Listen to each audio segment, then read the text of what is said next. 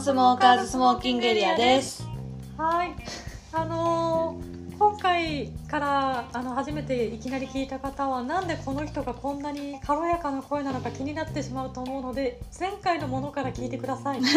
でこのふわふわした声を発しているのがミリーでです。す。はい。私がナティータです。よろしくお願いします。さて。じゃあトークテーマを見ていきます。ヨロピー。どっちからいきますか、じゃあミリの選びます。ね。じゃあさ今回さ自分のもう一個選ぼう。あいいね。オッケ OK 美術館でしか撮れない疲れがある。ー来ました。私もこれすごい共感する、マジで。そうなんですよ、うん。でもこれを痛感したのは、今年の初夏に箱根に行ったのよ、うん。箱根に行って、あのポーラ美術館、うん。名前合ってる？うんポーラ美術館に私初めて行ったのよ。うん。ずっと気になってたのに行ったことなくて、うん。行ったらもう良すぎて良すぎて、うん。まあ、常設の展示も良かったし、うん。企画もすごい良かったんですけど、まあ、ポーラ美術館はなおさらさ周りの自然がさ最高っていう点もあって余計あったとは思うんだけど、でもやっぱこう美術館に行くことによって、心のこうどっかの疲労みたいなものがこうスーッと溶けてなくなっててこれ何なんだろうってすごく思って、でも美術館に行った日、まあ、美術館っていう大きな規模でもちっちゃなギャラリーとかでもいいんだけどそういう空間で芸術に触れたりとかするとこう絶対に心が整うというか、そういうところがあってああやっぱ積極的にちゃんと行こうって思ったっていうどうですか？私は一昨年ぐらいに金沢に、まあ、出張で行って普通に仕事してで帰る日に美術館いくつか回ろうよみたいなその一緒に仕事に行った子がいて、まあ、いろんな美術館とかあと博物館とか結構金沢って街にちっちゃい、うん、ギャラリーっていうか美術館みたいなのへがー結構東京にないような形であってそれがいいなって思ったり。うんうん普通に21世紀でやってた展示で私がすごい気に入った展示があってうん私は整うのもそうだしすごいこう自分のやりたいこととかをもっとやっていいんだってなんかそういう気持ちになってもっと行こうっていうなってからで今年は結構ポーラも私も行ったし、うんまあ、建物好きだから建物関係の、うんまあ、美術館っていうかその建物見に行ったりはい公園に行ったり。うんうん。意外に東京より東京以外の場所の方があいい刺激。そういいものを持って帰れるというか、あのー私建物込みでうん。すごい一個好きな美術館があって、えっと山梨かな、うんにある中村キースヘリング美術館うんうんうん。がもう大好きでう、ん。あそこはそっちのエリアに行ったらうん。マストで行ってるんだけど、うん。まああそここそ行くと本当に心がねほぐれんのよ。へ作品も、まあ、もちろん本当キース・ヘリングの作品が主で、まあ、時々違うアーティストの作品さんが一部、ーうん。あの展示される場合もあるんだけど、なんかね空間をめちゃくちゃ広く使って、うん。作品のために綺麗に展示してるのがうん。もうそれはそれは整いって感じで、もうねぜひ行ってほしい。うん。行ったことない方は。行ったことないです。ぜひ行ってほしい。それこそやっぱでもポーラと同じで周りが自然が美しいので。歩いてるだけでも最高って感じですよ。やっぱなんかでも今さっきなっちゃんが言ってたけど、ん。美術館とかそうやってギャラリーとかで作品見るとあもっと自分って自由にいろいろやっていいんだってやっぱ思うよね。うん。すごい思った金沢に行った時に。仕事よりそっちの方が持ち帰りよかったってうん、なんかさやっぱ無意識的にこうあるべきだとかこういうことしなきゃなって普通に生きてると作っちゃうんだろうなって思うよね。作品とか見てるとさ、まあ、もちろん正解はないしうん。うまいとか下手とかそういう概念もさうん。まあ言うことも自由だけどそれってない。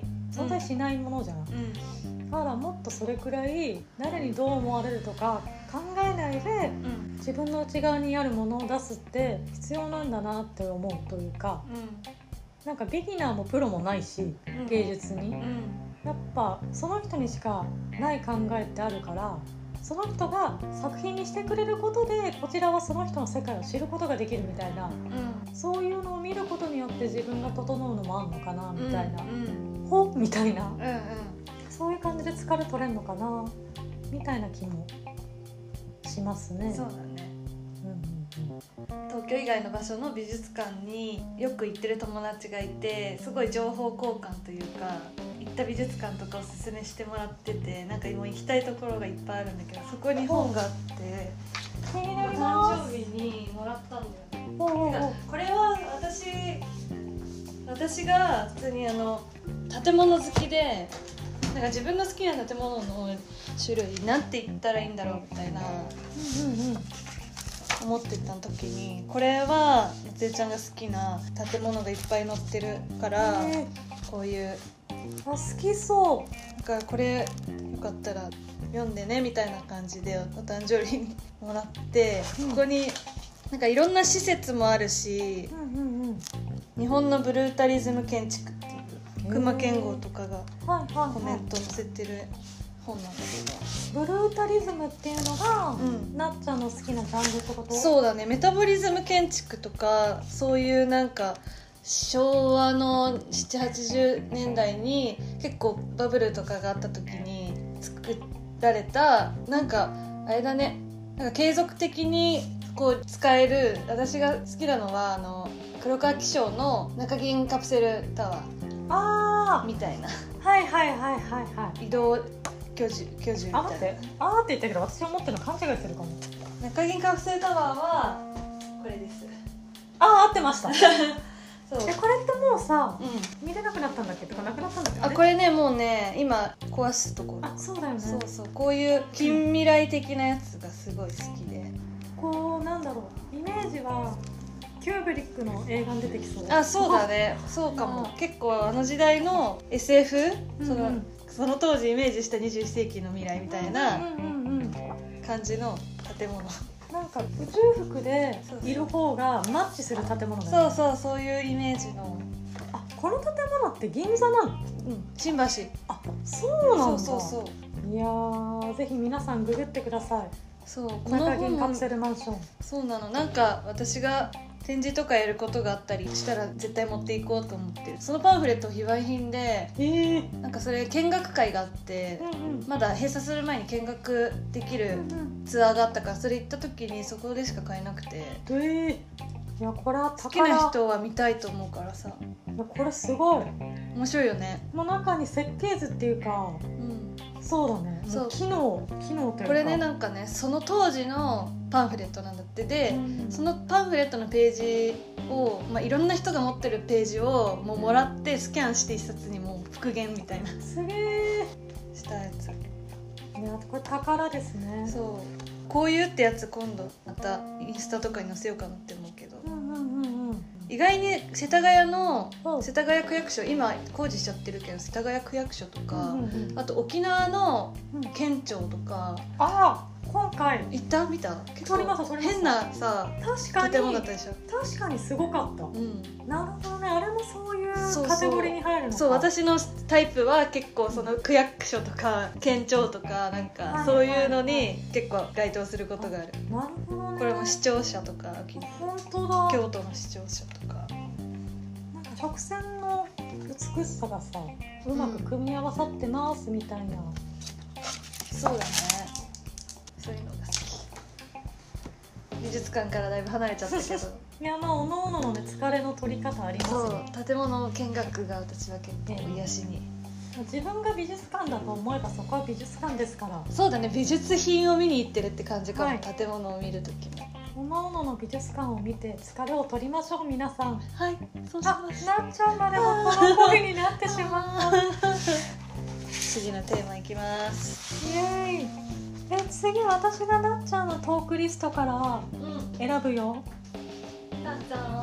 あ好きの大きさや形は人それぞれ。おお概念だよねこれね、はい。これはすごく話したいですわ。うこれなんでなっちゃん選んだの？ん、そうだね。なんか私って結構好きなものに対して1から100まで知ってなきゃいけないって結構思いがちなのね。あ。ででもやっぱその中でも好きな期間とかって結構限定されてくるわけで。あうんうん。でもだからこう全部知らなきゃ好きって言っちゃいけないかもみたいな結構勝手な思い込みあって。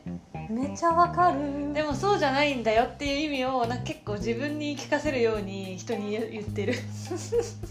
いやでもこれはマジで今もなっちゃんが思ってること全部言いましたって感じだけど、うん。ほんとそのそれですわ私も、私もこう何かを好きだって公言したりとかするのって、もう誰かがそのことを質問した時に図鑑かのごとく、うんうん。情報を提供できないと生半可な好きうみたいになってしまうんじゃないかみたいな。好きだったら尊敬の意を込めて片っ端から情報を仕入れて、んうん。それで初めて一人前の好きだみたいな、うん。なんじゃないかと思ってしまう、まあ、自分自身はね、うん。なんだけどでも好きってやっぱそのさここのラインを超えてから好きと言っていいですみたいなのはないわけじゃん、そうそうそう。本当にもっと自由でいいしさ、うん。知識とか触れ合った時間が長いとかってやっぱ関係ないうんじゃん、まあ、それこそ人間関係だってさうん。あのそれこそ前回のエピソードにある幼なじみのさうん。話にもなるけど自分がちっちゃい頃から知ってるからうん。絶大な仲良しなのかうん。大人になってから出会ったから浅い関係なのかっていうとさ全然違うじゃん、うん。だからやっぱ好きって期間とかでもないと思っててうん。こう好きなブランド何ですかっていうファッションブランドっうんうん。てなった時にじゃあ例えばじゃあもう美しいデザインでもう見ていて一番幸せになる気持ちがさシャネルだとするじゃん。でもシャネルってさ簡単に手出しができる価格帯じゃないしさまあ1個持つことだけでもうん。すごく尊いものでもあるブランドだとも思うわけ。じゃあ私シャネル好きなんですって言ってる人がいてじゃあすごいたくさん持ってるんですか？いや持ってないです。えじゃああなたそれシャネルって好きじゃないですよね？って違うと思うわけ。やっぱその持ってるから合格とか好きって合格制度じゃないからさ。確かにねその憧れの気持ちを持って好きっていうことは好きだと思うわけ。うん。でもすごい難しいよなって思っててもちろんすごい好きだからいろんなものをさもう一個一個一生懸命次はこれを買うんだって気持ちでうん。一生懸命仕事してシャネルの商品を買うことを増やしていくパターンもあると思うわけ、うんそれも確かに好きじゃん。うん。むずくないみたいな。そうね。そうそう。やっぱそれって双方にとって好きの表し方が違うから、う片方から見たら「えそれは好きっていうの違うでしょ」とか、ん。逆にあやっぱそれくらいやらないと好きって言っちゃいけないのかってうん。思っちゃうけど好きってもっと自由でいいじゃんって私もやっぱ言い聞かせるためにすごく思うことだな。うんそうだよね。うん。私例えばで言うと私セーラームーン死ぬほど好きなんだけど私は美少女戦士セーラームーンのアニメが好きでかつ特に好きな木があるの。あーなるほど。そう。で旧アニメ版の特に5期最後のセーラースターズとその前のスーパーズが特に好きでその前も一応見てるけどもうオタクみたいに好きなのは5期みたいな感じなの。でプラスその漫画は5期の方は読んだの。漫画とアニメあまりにも違うからえーラームーンってそう結構そのアニメで面白くしてるからちょっとコメディっぽくアレンジされてるから元のセーラームーンよりはコミカルな感じなのうさぎちゃんの描写とかも。あそうなんだ。でレイちゃんももっとクールだしまあなんなら呼び方も違ったりするのよ。へえそうそう。でも私はもう旧アニメシリーズのファンというか結構そっちが好きっていう感じだから。はいはいはいはい。漫画を語れって言って語れないうんうんし、アニメシリーズのまあ1期、まあ、2期は語れるんだけど1期はまあ語れないとか、うん結構そういうのがあって。はいはいはい。でも勉強しなきゃみたいな私はセーラームーンが好きなら全部知っておくべきだみたいなことがあったりとか結構こう大学生ぐらいの時にやばい学ばなきゃみたいになったけど。はいはいはい。今はもうあの好きなものしかわかんねえって堂々と、そうだね。いやそれでいいんだよね。うん、私の好きな部分を好きでいればいいと思そうでもその好きの濃度はめっちゃ濃いからう、どこがいいかとか何が好きかとかはもう論文にしてもいいですかっていうぐらい話せるから。それでいいのかっていう、いいでしょ。うなんか。ん、誰に許しを求めてるんだろうって感じだけどそういう感じ。私あと「ファイナルファンタジー」も10のオタクだから10以外のシリーズについて本当に分かんないの。なるほどね。そう、まああるよねそういうのそれこそ私好きな作品、うん。まあ、特に映画。うん。で思い入れがある作品とか、うん。好きな作品であればあるほどうん。1回しか見れないっていう特性があって。あでもそういうのもあるよね。何回も見れないってあるかも好きすぎて、うん。もうその1回をこうフリーズドライみたいにしてるの。うんで自分の中でもうその時の記憶とうんうん。その時に感じた気持ちをすごく大事にしたいというか。うん。である日突破口みたいな感じで例えばさなんかさカフェとかで映画流してる空間とか時々あるじゃん、うんうんそういうのでこうさ2回目としてそれが流れてたりするとうんもう一回見ようかな。見れるようになる。その自分では自主的にはその1回きりで終わらせちゃうってことが結構多くて、うん。だから1回しか見てないのに好きって言えんのっていう気持ちを例えば聞かれたらいやいや好きだから見れないんですよっていうパターン。もそれは分かるかも。そうからやっぱ好きの現れ方って本当に謎だよね。わかる。なんか好きだろうなみたいなものを見るタイミングがすごい私も例えばその誰かに映画とかうん。アニメとか勧められてうわこれ絶対私好きだなってもう直感で分かる作品とかあるの、うんうん。まあ、それをもうすぐ見れないんだよね。なんかこういや私今じゃないみたいな見る体調とタイミングと全てが揃ってないとそれを見れないとか。めっちゃわかる。あるよね。めっちゃある。そんなんばっかかも。ね。なんかやっぱそれが特に対策であればあるほどに、うすっごい後回しにしちゃう、ね絶対好きだよとか言われるとさらにさいつ見ようみたいな。そうそうそうそう。そのデビュー戦をね。そうそう。でも自然とやってくるよね意外に。やってくる。最近私そのパターンでデビューした作品あります。え何何何見たの？もののけ姫です。おー私あれコンテもあるからさ。絵コンテあんの？やば。いやあのね なっちゃんには多分もののけ姫を見れてない話マジで定期的にしてるんだけど、うんうん。このポッドキャストを聞いてくださっている人に、うん。まあ、なんで見れてないのかをちょっと説明しますね、はい。まあ、小学生ぐらいから「金曜ロードショー」でさ「もののけ姫」って定期的にやるじゃん、うんうんでそれで挑んでんのよ。うんうん。で初めて見た時は多分ほんと結構ちっちゃかったと思うんだけどマジ怖いよね。そうもう初めにさたたり神う様にさもう取りつかれた状態でさバーって獅子がさんうん。降りてきてさブヒャーってなるじゃん、もうやっぱそれが強烈すぎて、ね怖かったよね子そう。供の頃。それで怖くて限界だったわけ、ん。まあまあそれはわかんじゃん、うで次が多分小学生後半とかだと思うんだけど、その時と次にトライする中3ぐらいかな。で両方同じとこで止めてて、うん。それがあのタタラの街でさ鉄道こうさ溶かしてんるさ、それみたいなさ、うんうんうんあれで止めちゃうの。なんでそこなの？なくって、なんかあのシーンを見ていると、なんだろうこれ何？ってなっちゃって、止めちゃうの。へえわかる？別にそのあの作業にトラウマがあるわけでも、うん。嫌悪感があるわけでも全くないんだけどあのシーン見るとダメだ見れないってなっちゃって。タタラバって不思議なんだよね。子供がいない町だから。すごい不思議な町で「もののけ姫」ってこう日本の文化背景とか歴史をすごいこう盛り込まれててうんうん。説明されてない設定が無限にあってあなんかそれをなんかこうなんだろう潜在的に感じて結構うってなっちゃったりとかは私は結構してた。それを知ってあだからなんかここって気持ち悪い感じがしたんだとか変だなって思ったんだみたいなの結構ある。じゃあなんかそれ調べたらなんかあんのかもね、うん。その私がうん。そこで止めてんの。嫌な思いとかはないんだけどそこでこう自分の中でスッとしちゃって、うん。これで OK みたいな。うん。最後まで見れないなってなって止めちゃう。へっていうのがあったから、まあ、中3とかってさある程度まあ難しい作品とかも見れるようになれる年齢だから、まあこの段階でもう見れないってことは、うん。マジで多分向いてないのかもと思って、うん。まあだから見ないようにしてたのよ、うん。でやっぱすごいちゃんとした作品なのも分かるからこそ、こうなんか適当に見たくないし、うん。ちゃんとしたタイミングで自分に縁がある時に見ようって思ってて、で今回こうやってこの声が出なくなってた期間に、もう本当に人に会わず静かに暮らしてたから で本当ふとなんか今日どうしても見なきゃいけないって思った日があってだ。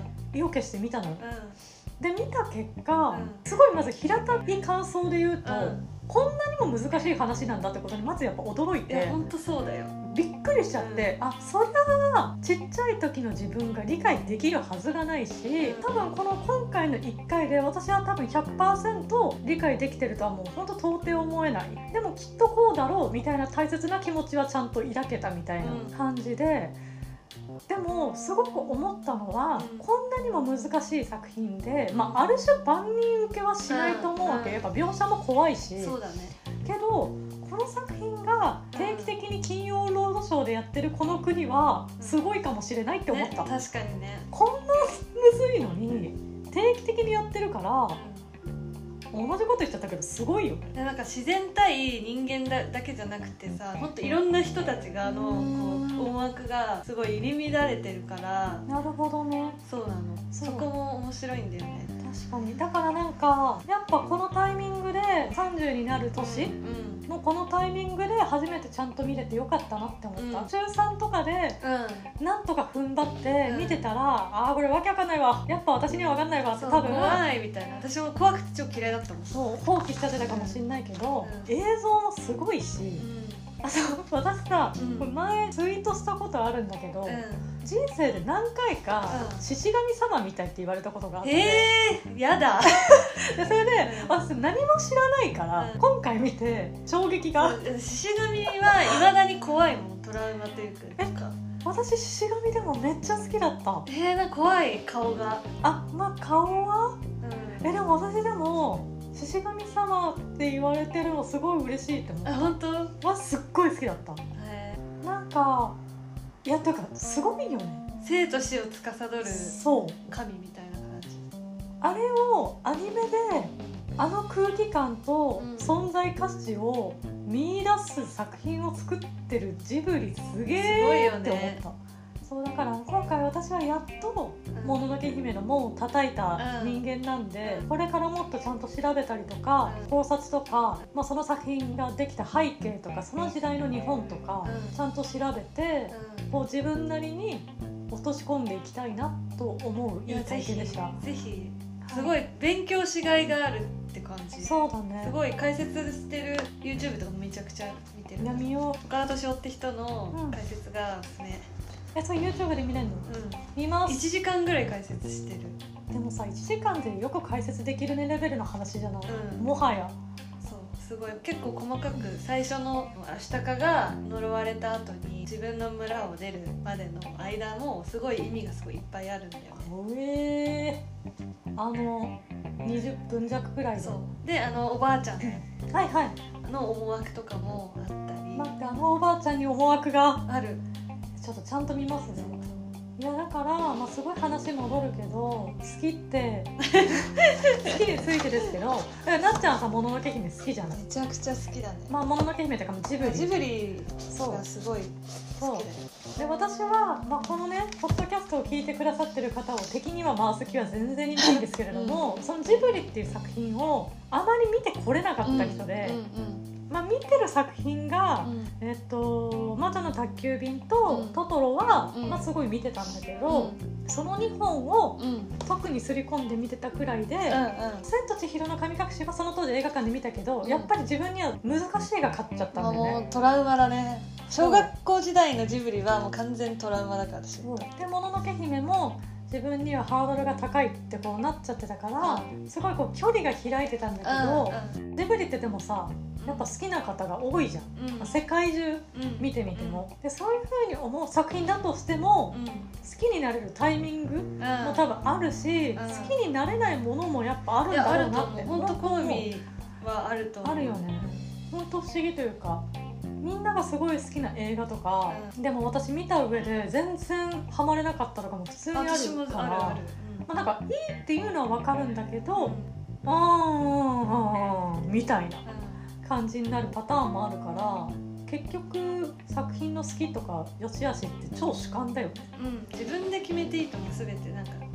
自分で決めてほしいってすごいなんか映画とかのさ評価とかは特に、まあ、フィルマークスとかがあるからそうだけど、うんうん。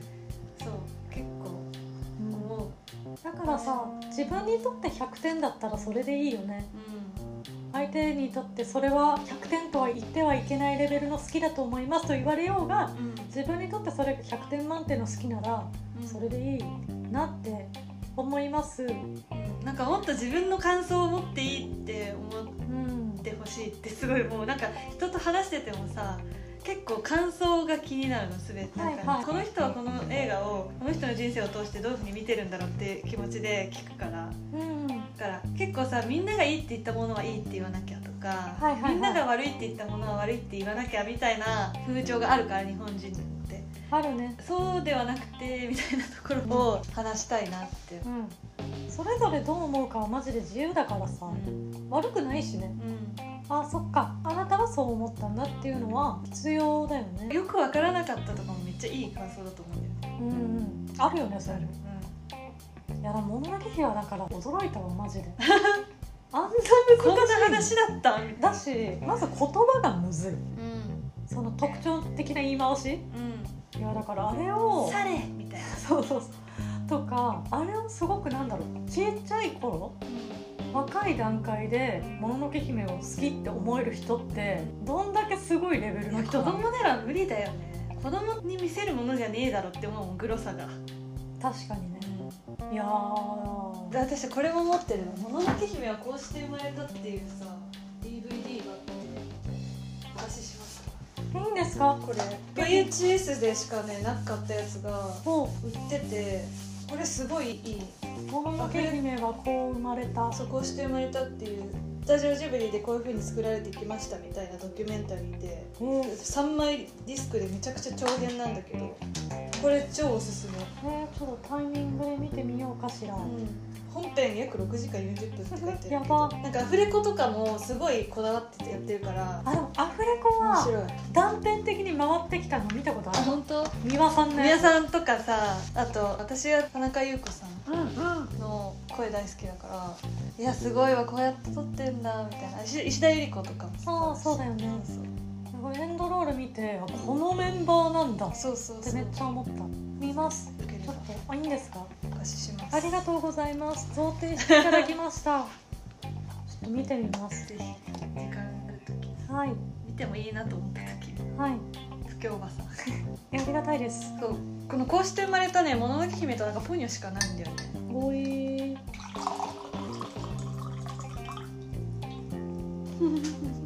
あっという間に時は経ちでは。もう時間が。あっという間に時が経ってしまう。4つやりたいねとか言って2個だねこれやっぱりね2個が限界。そうだね。いや話が派生しちゃうからねさ、そうだよね。2個が限界です。あの軸は。うん。あれも見てほしい今やってる君たちはどう生きるかは。いやまだね見れてない。でも見る気は全然あります。私はもうジブリ好きでさこう見たから、うん。こういう感想なんだなって思うんだよね。だからミリの感想もちょっと知りたい。ジブリにあまり触れてこなかった人がどう思うかってことですよね。そうだね。どう見えるのかなっていう。結構見てきた人に向けてのメッセージをこう受け取るみたいなそういうこうレビューとかもこう見たりとかしててあそれはそうかもみたいなことがあって。ね。でももしかしたら違う捉え方もできるのかなとか思うし。ちょっと見てみますわ。うん見て早く見ないと。うんいやちょっとこんな感じの声でしたがはい。聞いてくださってありがとうございます。ありがとうございました。ではまたまた。聞いてくださった皆皆さんに幸あれ。じゃあねはいまたねイ